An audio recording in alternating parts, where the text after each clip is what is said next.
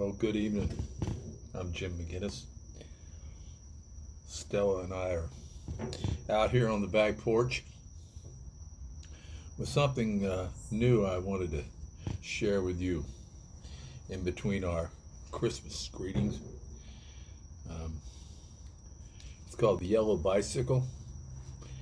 And uh, I wanted to thank uh, my friends for uh, for helping me out with this one. And uh, hope you like it. Yellow bicycle. I woke up early with music in my head from my Groundhog Day clock radio blaring the Grateful Dead and something a guy named Chatwin said in a book I read 20 years ago. I stepped out of the shower and over the dog, wondering what the morning had in store. I think both of us were looking forward to being on our way to our walk along the eastern shore, but it was memory that carried the day. It would be light soon. I made a half a pot of coffee, got dressed, fed the dog, and let her walk out back. I dropped some brown sugar into my cup. I usually drink it black, and I stirred it with the one clean spoon. Then we were off upon our walk beneath the fading stars and crescent moon. I was humming, whistling, singing to myself, four mile an hour pace, four beat rhythm to my step, with a smile upon my face. The dog stayed out front, pausing every once in a while, letting this old man catch up, and the sky lightened. That four beat stuff comes from the Bushmen of Australia. They believe the world was sung into creation. I first learned that from Chatwin, of course, and Jimmy Buffett. They claim we follow song lines and the music leads us on our way in the footprints of our ancestry. To this very day, we keep searching, searching for some grace. But how's the saying go? In our trek through time and space, the path is walking too. Can all of this be true? Who am I to say, one who named his Labrador a prophet? My thoughts turned in that direction as dawn gave way to day, and I got all caught up in it. But I was rescued for a while at least by a recollection running around my brain the image of a girl on a yellow bicycle singing softly an old John Prine refrain I'm sorry, my son, but you're too late in asking. When I lived in Gainesville years ago, I spent a lot of time outside, getting away from worldly things, playing my Gibson six string, letting all of it slide.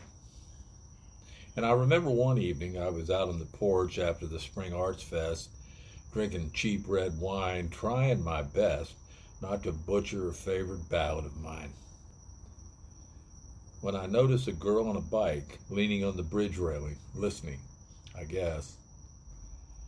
I don't think she could see me from where I sat on the step, but I could see her holding her hair up off her shoulders, and I had to look twice. She started singing along as I got to the chorus of Paradise. I stood and smiled sadly at this memory right there on the beach.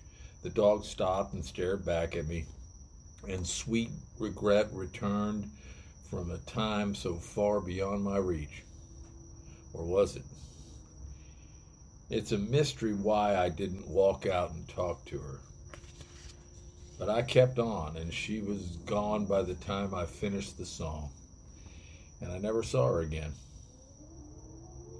I remember shrugging, somehow thinking it was okay, but later it hit me. Had I seen her before that day, I would have remembered. I thought again of song lines, hers and mine, and how they may have crossed, with no idea then or now of the value or the cost.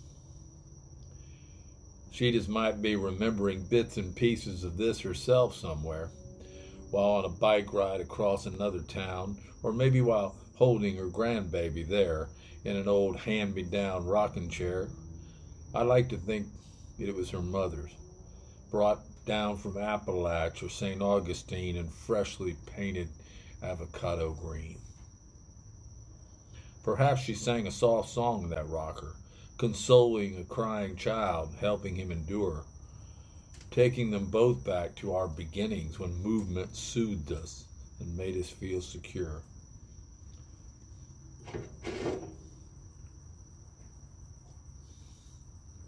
It's a funny thing about music. Can steer us, or at least salve our souls in uncertain moments. We're stirred by the rhythm and the gentle beat. Did she dance? I wondered. Well, she might say, I like to sway my shoulders and shuffle my feet. You got to move your feet. If I could, I'd ask her if she read Chatwin's book. I'd tell her about my own strains and strands and lines weaving through the mangroves, stretching down to the Caribbean Sea. I'd talk about the old piano out on Cabbage Key and a jukebox in an airy little waterside joint just north of Grant called Castaway Point, a place that doesn't even exist anymore.